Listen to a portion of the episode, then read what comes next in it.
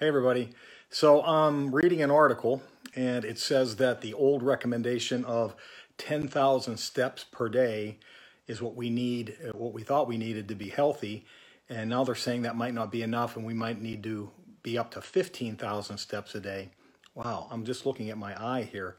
I had my cat, my little kitten, decide that she was going to run across my eyes in the middle of the night uh, at three in the morning. Uh, she did some damage. I didn't even realize it. But anyway, the the problem with that recommendation is that can you imagine in my 30 some years how many patients I've seen who had jobs like a mailman, which I just even had this last week, where this guy, he walked, has been walking nine miles a day, five days a week for over two decades. And he is terribly out of shape and he has a ton of health problems. But here's the deal he eats horrible and his health is reflecting it. So I'm all for exercise. I love exercise. I exercise myself, but exercise when you are abusing your body in other ways is going to show minimal benefits, if any at all.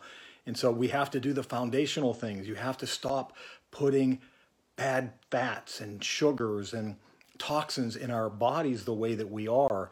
Then, when you exercise, you can gain the benefit of it. Other than that, it's just too little, too late. And you're not going to make up for a bad diet that's destroying the health of your cells by going out for a, a long walk every day.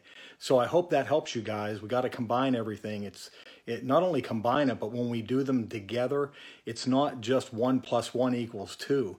There are things we can't even quantify. And when they act synergistically together, exercising and a, and a good diet and getting proper sleep, reducing stress, those type of things really add up to what we call health. And it's what our ancestors did, it's what God gave us, and it's what our bodies prosper with. So I hope this helps you guys. Take care. Bye.